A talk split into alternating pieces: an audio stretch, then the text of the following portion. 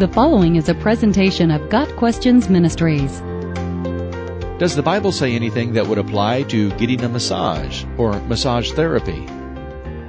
For many, nothing says relax, like a therapeutic or deep tissue massage. Decades ago, the terms masseuse or masseur implied shady red light activities, and in some places, massage is still a thin cover for solicitation or prostitution. But in recent years, massage therapy has joined the array of luxury services offered at most spas and resorts. Legitimate massage therapists have undergone training and have passed state licensing requirements. But because massage therapy involves physical caress and intimate touching, does the Bible say anything that would apply to getting a massage? Romans 13 verse 14 instructs us to make no provision for the flesh and its lusts. Making provision can vary from person to person. The implication from the apostle Paul is that we are to know our own weaknesses and restrict our choices to limit exploitation of those weaknesses. For example, a man struggling with alcohol abuse should stay away from casinos and nightclubs where the temptation to abuse alcohol may be overwhelming. A woman who is working to overcome greed and financial irresponsibility might need to decline offers to go shopping with friends until she knows she can trust herself. Likewise, if the gentle touch of a stranger has the power to incite lust or sexual desire, then a massage may be making provision for the flesh. However, for most people, a massage is a way to bring an hour of relaxation into an overly stressed world.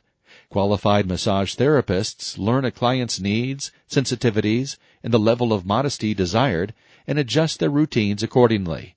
Professional therapists maintain that level of professionalism throughout the session keeping the massage focused on muscle systems, specific pain areas, and relaxation techniques.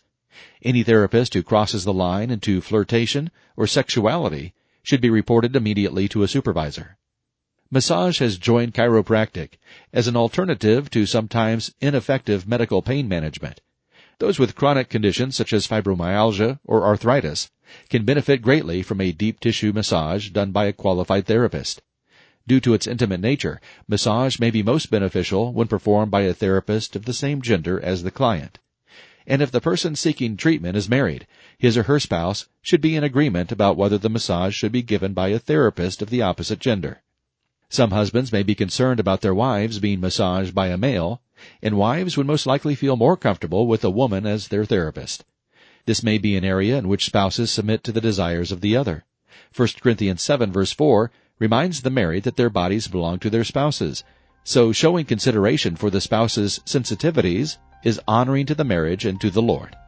For those who enjoy massages as a way to relax or manage painful areas of the body, the Bible has no prohibitions against it. Christians are to do everything as unto the Lord.